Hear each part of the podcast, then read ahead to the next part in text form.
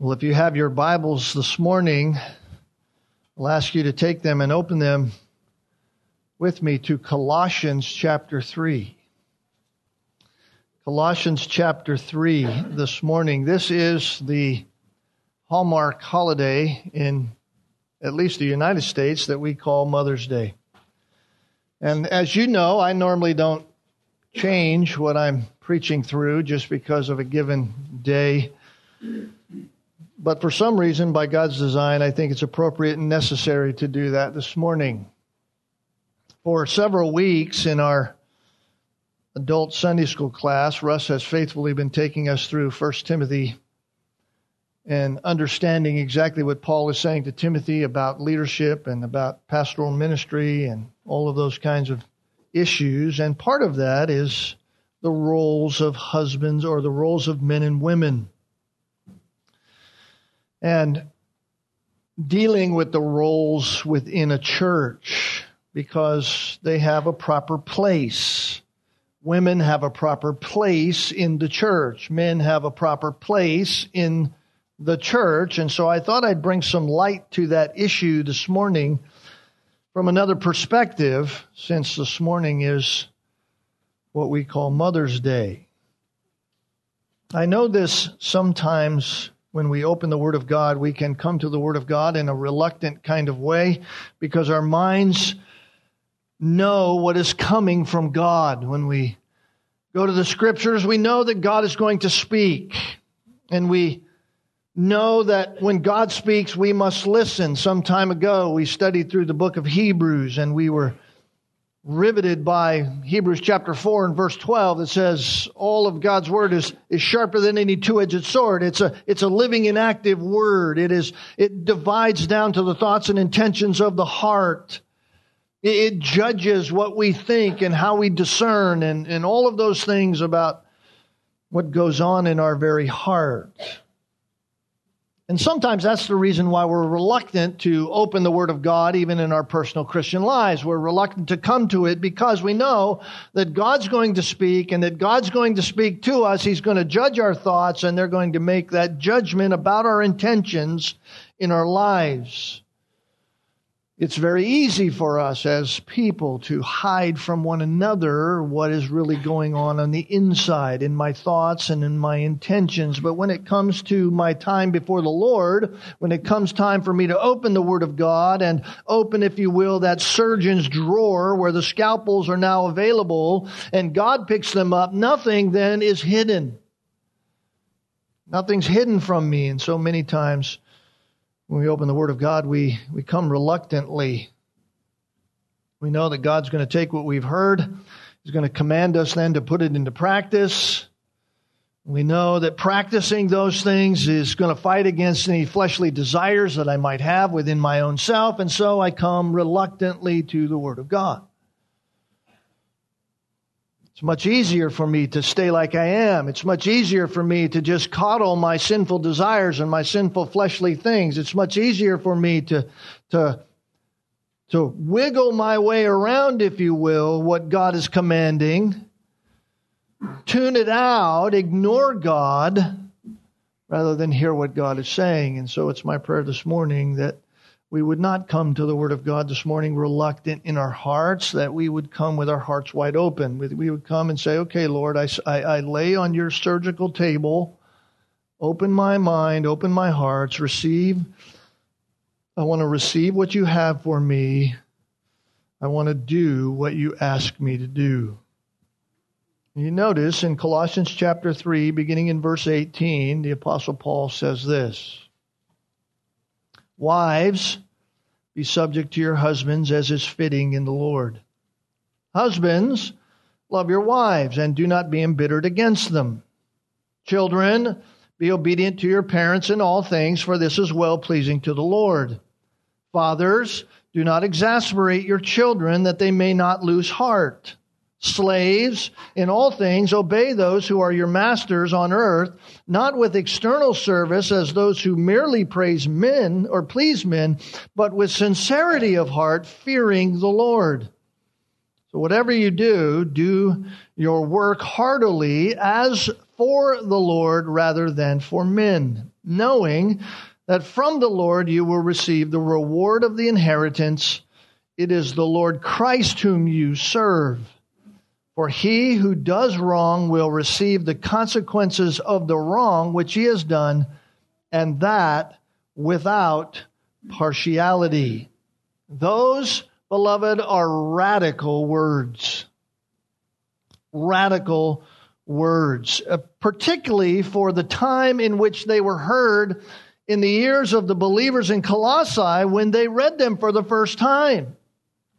They are radical words for you and I in the 21st century as we live in this crazy world that is around us. And yet, during the time of the Colossian believers, it was just as radical the world and the culture to whom they were living was crazy in every way. In fact, commentator William Barclay, in his commentary on Colossians, put it this way, and I think it's helpful for us to understand, to have the impact of these words in our ears. Here's what he said Under Jewish law, a woman was a thing. That's kind of interesting, especially in light of our society where even the very terminology, the name woman, is seemingly being erased as if you're just a thing. Under Jewish law, woman was a thing. She was the possession of her husband, just as much as his house or his flocks or his material goods. She had no legal right. For instance, under Jewish law, a husband could divorce his wife for any cause, while a wife had no rights whatever in the initiation of divorce. In Greek society, a respectable woman lived a life of entire seclusion. She never appeared on the streets alone, not even good to go to the market. She lived in the women's apartments and did not join her men folk even for meals and from her there was demanded a complete servitude and chastity. But her husband could go out as much as he chose. He could enter into many relationships, even outside of marriage, as he liked and incur no stigma. Unquote. Now, on Mother's Day, doesn't that make you feel better, ladies? I think you, you get an understanding just from that how that under the Jewish and Greek law at the time, all the privileges that were in society went to the man. All the privileges went to the husband in the home, and the wife was nothing but duty, duty, duty, duty, and silence in every area. These are the kind of ears that Paul is writing to in Colossians. This is what they are living under. This is the society in which they are carrying themselves out in that day. So these words are radical words for them to hear. Wives, here in the words of the Apostle Paul, are being addressed with a sense of equality. The husband and wife in this text are, are both given and shown that they have God given duties, and each person regardless of the side, whether it's the husband or the wife, whether it's the child or the father, whether it's a slave or a master, whatever the relationship is, every person is exhorted in this passage to live the totality under the, of their lives in light of these words in the name of the Lord Jesus Christ. Do it in the name of the Lord Jesus Christ. In fact, verse 24, it is the Lord Christ whom you serve. Now, these words cannot be rightly understood this morning if they are separated from verse 17, because this is how each one of us can carry out that principle within the various relationships that we find ourselves in in our day and age. He says, whatever you do in word or deed, do all in the name of the Lord Jesus. Do it all in the name of the Lord Jesus. So here, Paul lists that first, and then after that begins to write out the relationships in which that sees itself played out in practice. And the first relationship he comes to is the marriage relationship. This relationship that God designed back in the beginning when he created man and woman.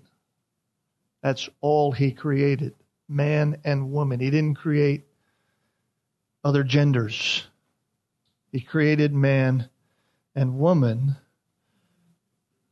And then Paul goes on to speak through those other relationships the parent child relationship and the work relationship. I find it quite fascinating that Paul gave brief and, and pointed instruction to husbands and wives and to children and fathers.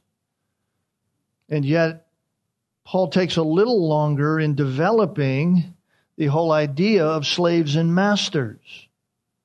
At least by way of comparison of content here. Maybe potentially it was because of Onesimus. Remember, Paul knew Onesimus. He's the slave that he writes to Philemon about. Maybe that's why it was because of that slave master relationship that Paul knew about as he delivers him back to his owner and writes that letter about submission and about Philemon's responsibility to receive back this one who is his very own. I'm not sure if that's what was on Paul's mind, but either way, we can glean from all of these. And yet this morning, I want to kind of hone in our time just on this first one, the husband and wife relationship. Now, let me say at the outset that does not mean that anyone here in our midst who is not married can just kind of close their Bible, sit back, and go, well, this isn't for me. This is for all of us. Because if you're not married, either you have been married in some time past and through some circumstance you're no longer married now, or at some day in the future, you may in fact be married at some point. So this is for all of us, regardless of our state. Notice again what Paul says beginning in verse 18 Wives, be subject to your husbands as is fitting in the Lord, and husbands, love your wives, and do not be embittered against them. I, I shouldn't have to tell you that the more I read these verses, in my own heart and my own flesh because I, like you, at times come to the Word of God and are reluctant to open it, reluctant to hear what God has to say because I know He's going to challenge what is there in my sinfulness. These words are harder and harder and harder the more I read them. They're not harder because the words themselves are difficult to understand. Each one of us can understand the English. We can understand those words. They are harder because of what they call us to do. It's interesting. There's just two simple commands here. The wives are to be subject to their husbands. The word subject is that nasty little word we don't like called submission. And there's a qualifier with that. You are to be subject to your husbands as is fitting to the Lord. That's the qualifier. In other words, if you're not in subjection to the one whom God has placed with you by way of your husband relationship and it's fitting in the Lord, then you're not being rightly submissive in that situation.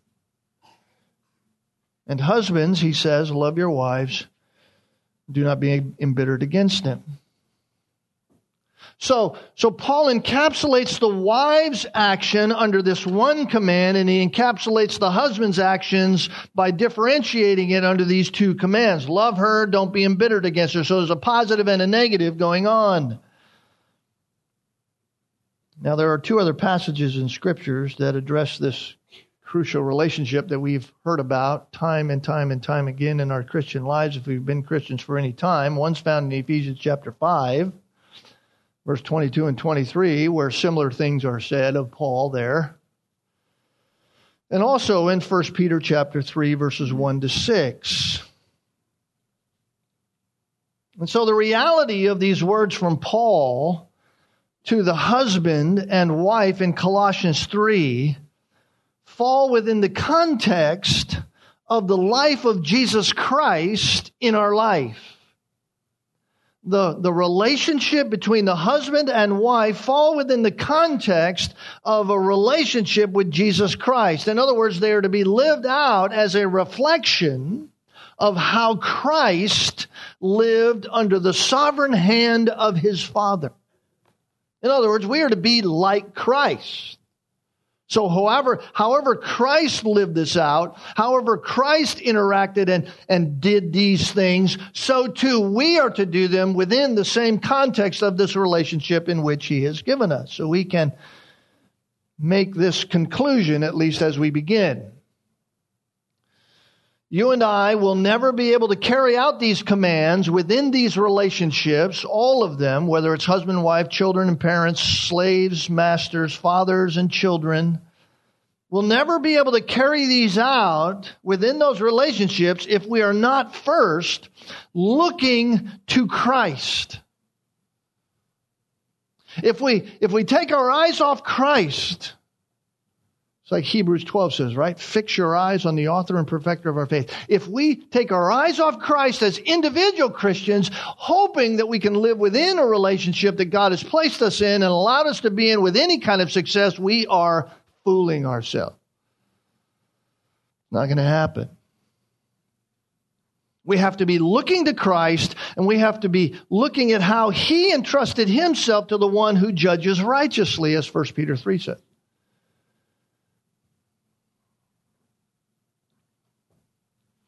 So, wives can try and try and try and try to be subject to your husbands until you are blue in the face by your own efforts and under your own strength.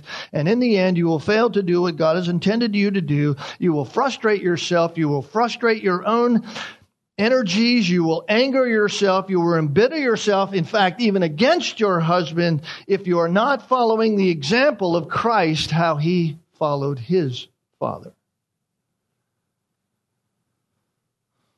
That's why the Apostle Paul or the Apostle Peter uses words in 1 Peter 3 and verse 1. He says, in the same way. In the same way. He begins to address the relationship of husbands and wives after those words. So, in the same way, wives be submissive.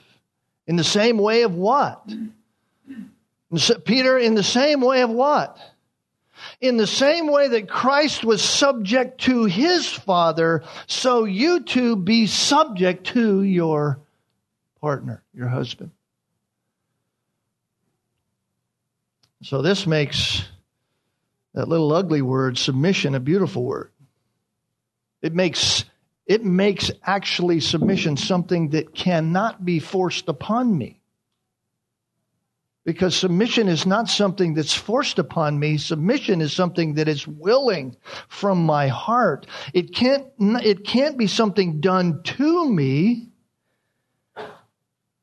It's not something that lowers me to be lesser than the person in which the relationship I'm in by way of this subjection. It's none of those things. Colossians 3:18 says, "Wives, be subject to your husband." That's that's something you do. It's not something placed upon you. It's not something somebody else does forcing you. So if we're honest, most of us would say we don't we really don't care for those words. I, I don't like those words. I don't like hearing those words. In fact, you don't know the kind of things I've gone through. You don't know the kind of things I deal with on a daily basis. You have no idea who that guy is that I'm with.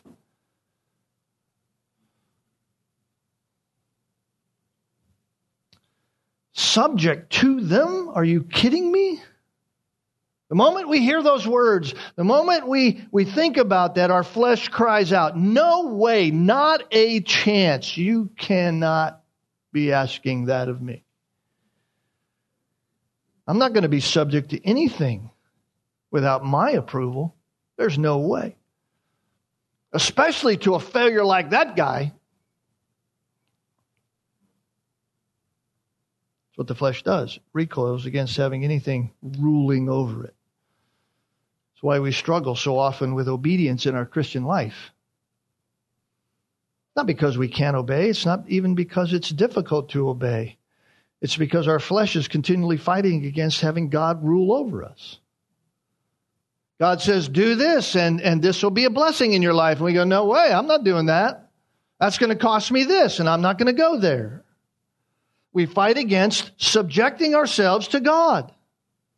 And that is what makes these words so difficult for us to hear when he says, for us to say, yes, Lord, I, I, I'm, I'm going to do that. I, I know what you want, and therefore I'm going to do it.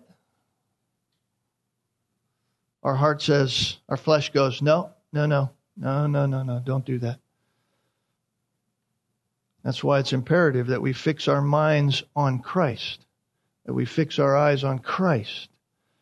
We have to have our eyes on Christ when, when it comes to practicing this. And so Paul says, Wives, be subject to your husbands. By the way, that, that term there, sure you've heard this before. I know I've said it before in our times together here. It's a military term. It's the idea of, of self subordination Self subordination, right? Uh, that's what makes us struggle.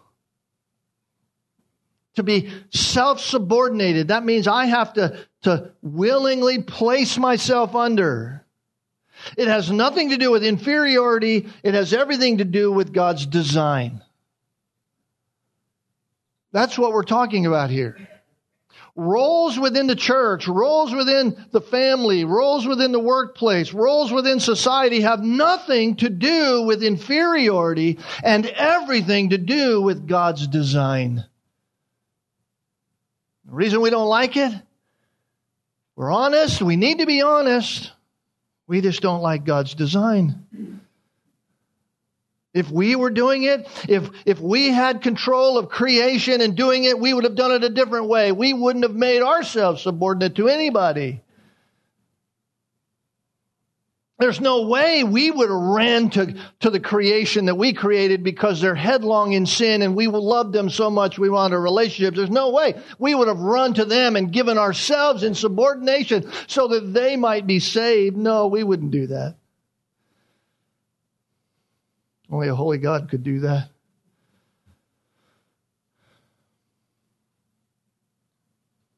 In fact, in the book of 1 Timothy, the Apostle Paul traces the entire reality of submission back to creation, back to the very beginning.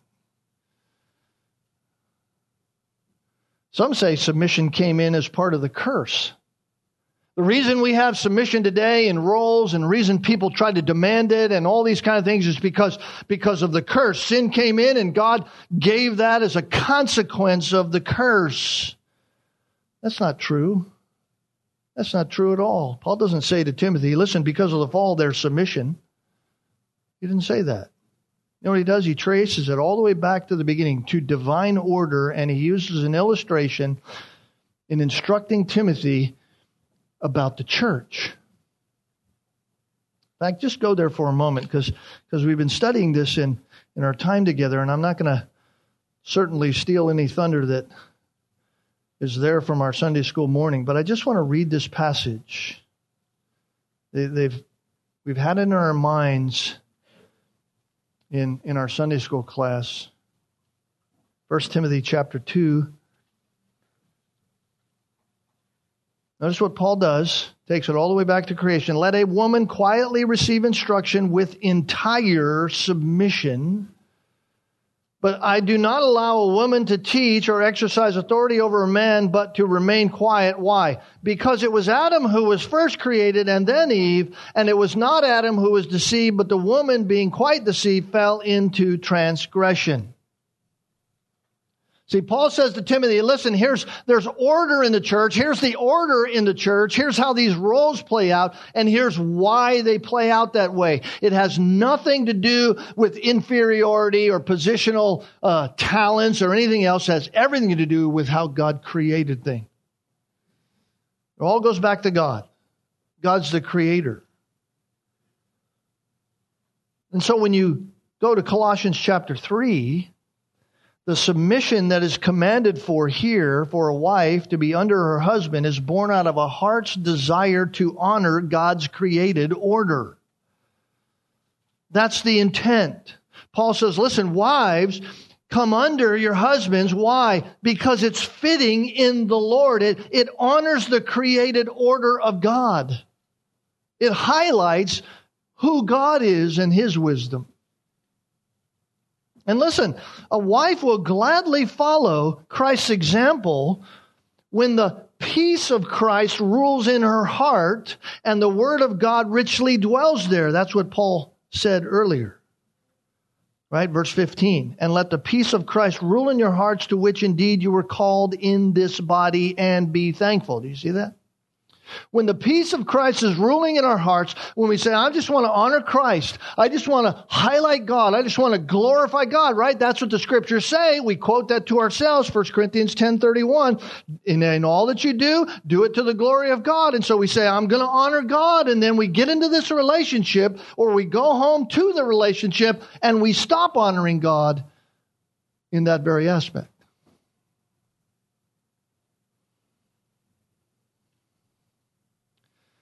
You'll never willingly come under the headship of a man who fails at every turn, ladies.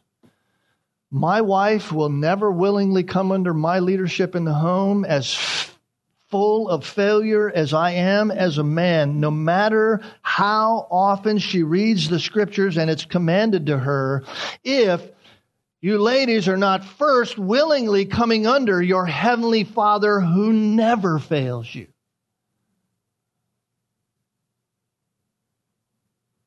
You want to have the best Mother's Day you could ever have?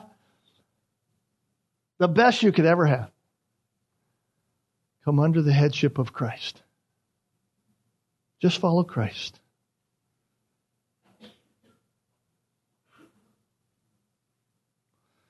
You see, what the Apostle Paul is saying is that under my willing submission to God, that's what drives my submission to others.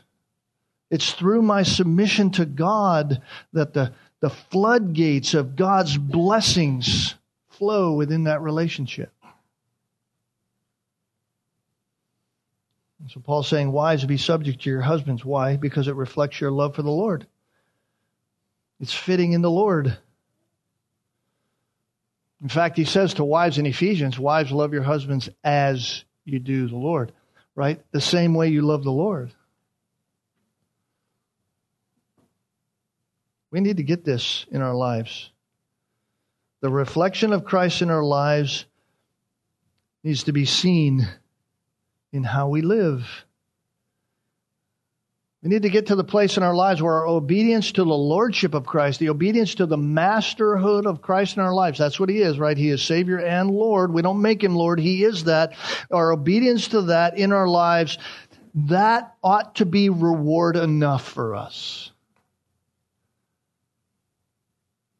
That he would say, Good and faithful servant, well done. Far too often we lay out prerequisites for our obedience to God. Far too often as Christians we go, okay, God, I'm going to obey you, but here's what must be done first. This happens all the time in marriage relationships. We say things in our minds like, like this I'll be subordinate. I'll subordinate myself, in fact. I'll even bring it upon myself when the other party does this.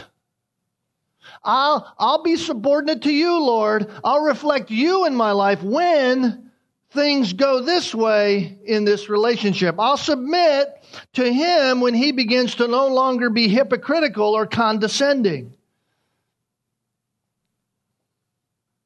I'll, I'll come under his leadership when I, when I don't get so nauseated by his arrogant pride.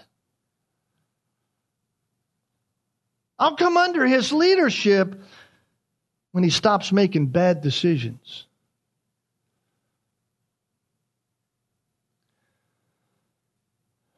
You ever do that? Ever think like that in your heart? I don't know a guy in here, frankly, if we made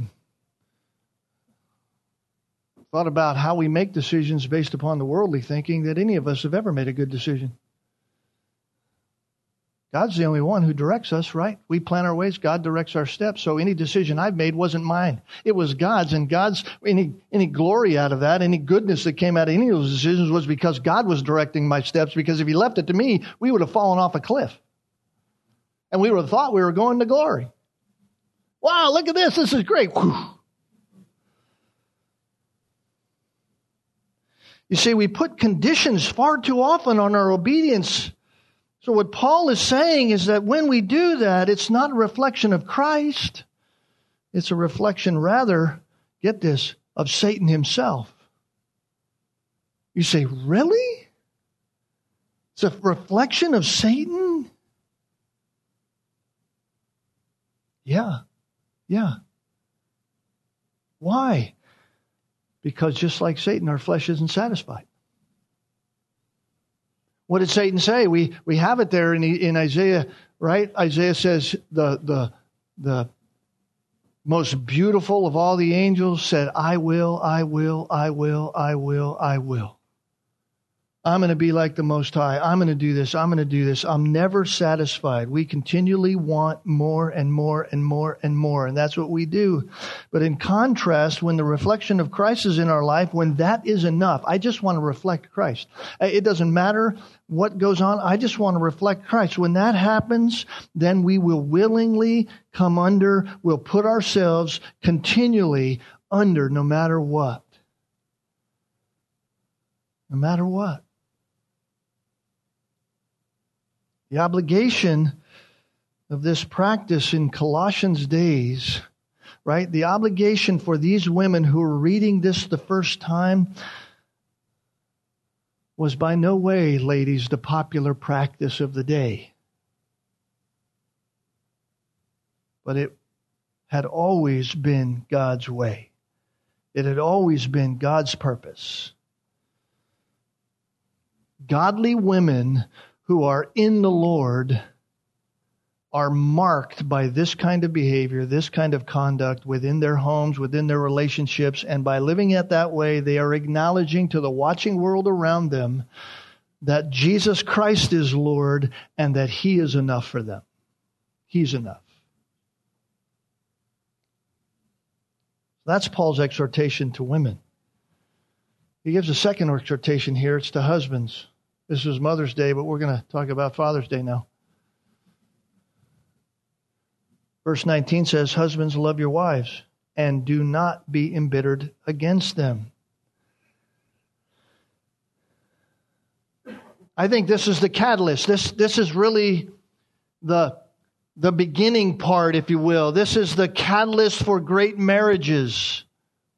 It's this practice. It's the leadership of the husband that God uses to bring about a wife's life that is willing to come under God's leadership through this failed and sometimes very often sinful man that God has placed her with. Apostle Paul says, Husbands, love your wives. That's leadership, beloved. That's leading with love. We are to lead with love. Several years ago, I read an illustration of Henry Moorhouse. He was a 27 year old British evangelist in the 19th century, and he had the opportunity at one point to preach for a week at D.L. Moody, D.L. Moody's church. And he preached for seven days, seven sermons, seven days, and he preached on the same text every day. John 3:16. Years later, D.L. Moody's son wrote about the impact that those messages had on his father. He said this quote, For six nights he had preached on this one text. The seventh night came, and he went into the pulpit. Every eye was upon him. He said, Beloved friends, I have been hunting all day for a new test, but I cannot find anything so good as the old one. So we'll go back to the third chapter of John and the 16th verse. And he preached the seventh sermon from those wonderful words God so loved the world. He said, I remember the end of that sermon. Quote, My friends, he said, for a whole week I've been trying to tell you how much God loves you, but I cannot do it with this poor stammering tongue. If I could borrow Jacob's ladder and climb up into heaven and ask Gabriel, who stands in the presence of the Almighty, to tell me how much love the Father has for the world, all he could say would be, God so loved the world that he gave his only begotten Son, that whoever believes in him should not perish but have everlasting life. Unquote.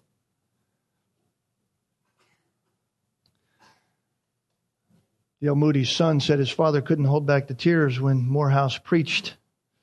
And he had confessed that I never knew up to that time that God loved us so much.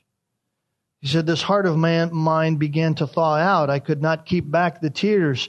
It was like news from a far country. I had just drank it in, and so did the crowded congregation. D.L. Moody said later, quote, I took up the word love and I do not know how many weeks I spent in studying the passages in which it occurs till the last I could not help loving people. I had been feeding on love so long that I was anxious to do everybody good I came in contact with. I got full of it, he said.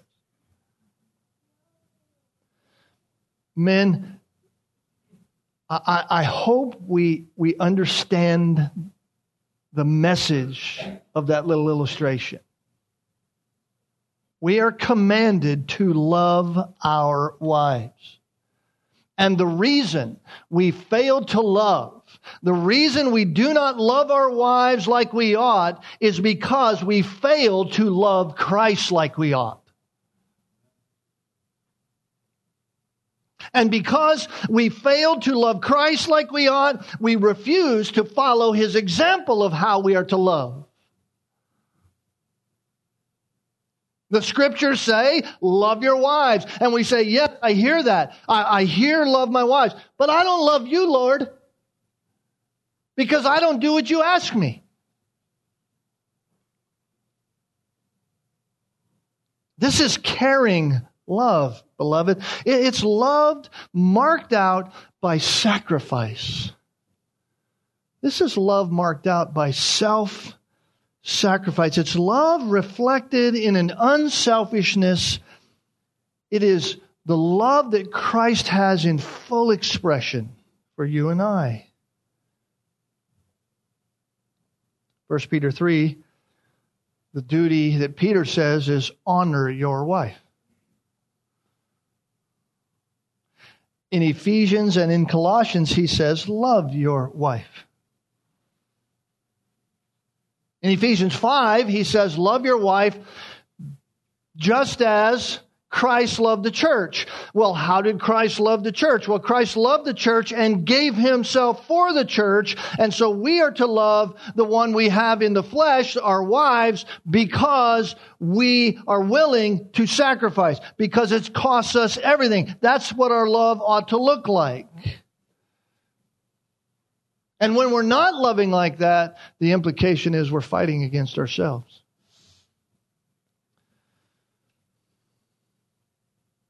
And we are like, we're like the ladies. We, we recoil. We, we hear those words and we're, reluctant. Because there's no reward. There's no return to us. We, we want the immediate reward. And the reward for loving our wives ought to simply be Christ. He ought to be enough. Just the fact that we reflected Christ that we are standing with Christ, that we're doing what Christ would do, we are loving like that, that ought to be enough. God designed the wife's submission to operate in the context of that love.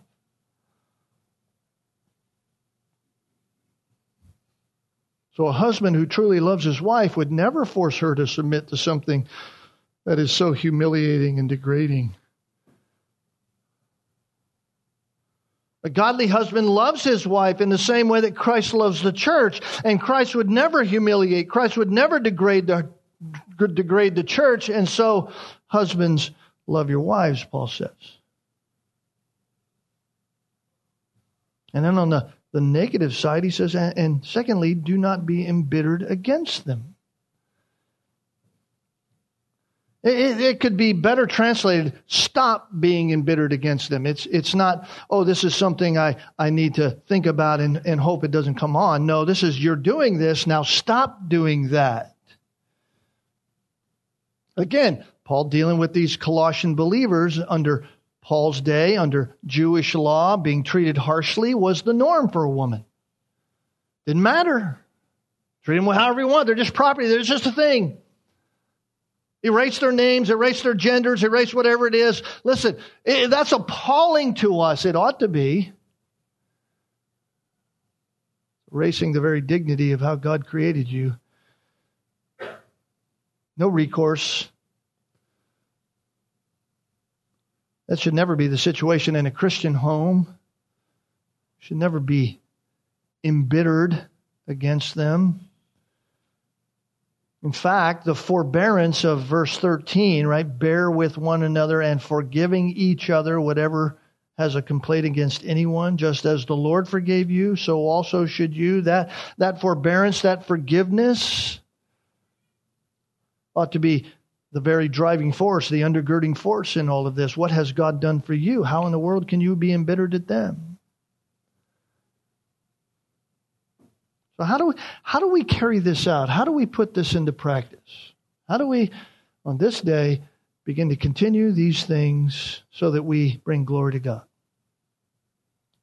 Let me just quickly give us four ways to do that. We'll be done. Four ways. that We can begin to put these principles to practice. Right? Number one, faithfully maintain your spiritual life. Faithfully maintain your spiritual life. How? Through regular Bible study, regular prayer, regular, consistent beginning, being with the people of God when the church gathers, fellowship with other believers. That's exactly what they were doing in Acts chapter 2. They were devoting themselves to those things. This is all about spiritually feeding your soul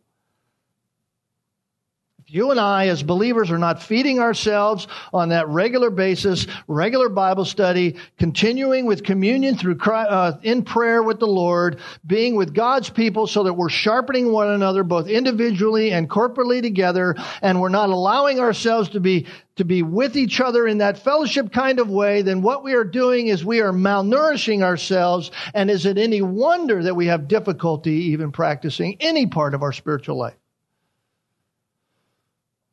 So we're never going to do this if we're not faithfully maintaining our spiritual life. Number two. Number two, practice and remain current in forgiveness. Practice and remain current in forgiveness. When the disciples asked the Lord to teach them how to pray, remember Matthew chapter 6, teach us how to pray. Part of what was asked of the Lord or part of what the Lord taught them to ask for was just that forgiveness. But request for forgiveness from God, even when Jesus taught him how to pray, he said, Father, forgive us our sins, what? In the same way, or as you have forgiven us, or just like you have forgiven us. Forgive us in the same way that we forgive others. Really? I'm going to ask God to forgive me just like I extend forgiveness to somebody else? Well, then I better be very careful.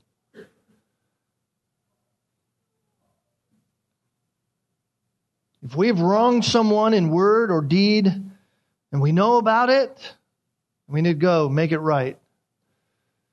Don't just simply go, I'm sorry. No. Will you forgive me for? Lay it out there. Humble yourself, lay it out there. Will you forgive me for this? Please forgive me. Number three, practice in your life, practice in our Christian lives the acceptance of criticism with a gracious heart. Practice the acceptance of criticism with a gracious heart. Oh man, we don't do that very well in our relationships, do we? Even the close ones, especially the close ones, our, our spouse or a sweet friend that we might have criticizes us about something that maybe it's something that is sinful they're doing, or, or maybe it's a genuine criticism that they, they are trying to help us with, and our pride rises up, and we, the first thing out of our mouth is usually a defensive mechanism. We say, I didn't do that. Or, I didn't mean that. That's not how it was. None of us likes to be criticized. But listen, God uses that. God uses it to shape us. God uses us uses it to mold us into the image of Christ. Even and especially if we don't care for the one who's doing the criticizing. God uses that in huge ways. Because, man, that's going to take an extra measure of humility to absorb it, and to take it, and to see it from the Lord. Proverbs 27, verse 6 Faithful are the wounds of a friend, but deceitful are the kisses of an enemy. Hebrews chapter 12, verse 10 For they disciplined us for a short time as seems best to them, that is, our earthly fathers, but he, that is God, disciplines us for our good that we may share in his holiness. Revelation chapter 3, verse 19 Those whom I love, I reprove and discipline. Be zealous, therefore, and repent. So we have to maintain a spiritual diet, constantly nourishing ourselves on the word, on prayer, on fellowship, on, on interacting with one another. We have to continually practice forgiveness, genuine forgiveness in our life. And we have to accept criticism as from the Lord. And number four, this is for all of us again. Allow those in that close relationship, the context of our time this morning, the husband wife relationship, allow your spouse to make mistakes without being condemning. Allow them to make mistakes without being condemning.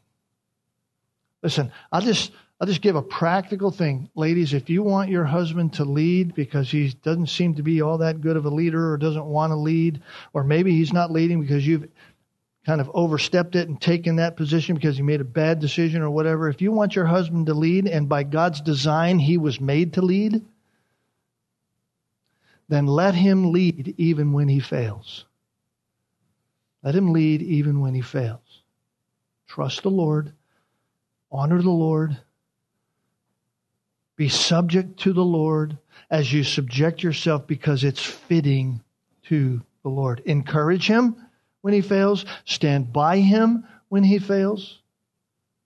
I know in my own life, in my own marriage, my own relationship with my wife, one of the most encouraging things for me as a man is to know that even when I do stupid things, she's with me.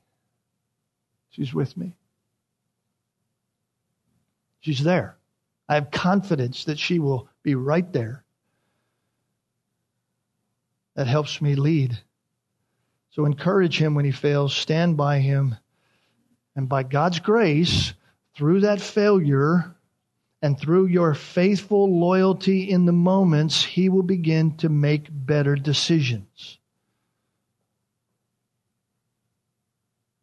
Nothing more propelling and encouraging to me hmm. than when I know my wife is right there. And men, allow your wives to learn how to submit to your lack of leadership. Allow your wives to learn that, to learn to submit as it is from the Lord and not from you and I, as husbands, being controlling and trying to force it upon somebody else. God is a much better teacher than any of us will ever be. Let God do that. Happy Mother's Day. Happy Mother's Day. We love you all. I'll speak on behalf of the men here. We, we could not enjoy life without our wives, without our spouses, without our children, without what God has used you to bring into our lives and to bring into this world. We don't want to degrade that. We don't want to undermine that. We definitely do not want to erase your identity. Ignore the foolishness of the world. Submit yourselves to Christ. Run headlong in that. God will honor that as he honors his name. Let's pray. Father, we do thank you for this day. Thank you for your word, what it does to us, and how it helps us, shapes us. Lord, we are grateful for mothers. You created them, you brought life to be through them. We're grateful that we all have a mother. And that while may some of us, our mothers may no longer be around, we praise you for them. We thank you for them. Lord, we want to this morning just say thank you to you for how your life, character, nature is reflected in the faithfulness of women throughout this world who honor you because of their love for Jesus Christ. Thank you for that. Bless them this day in Christ's name. Amen.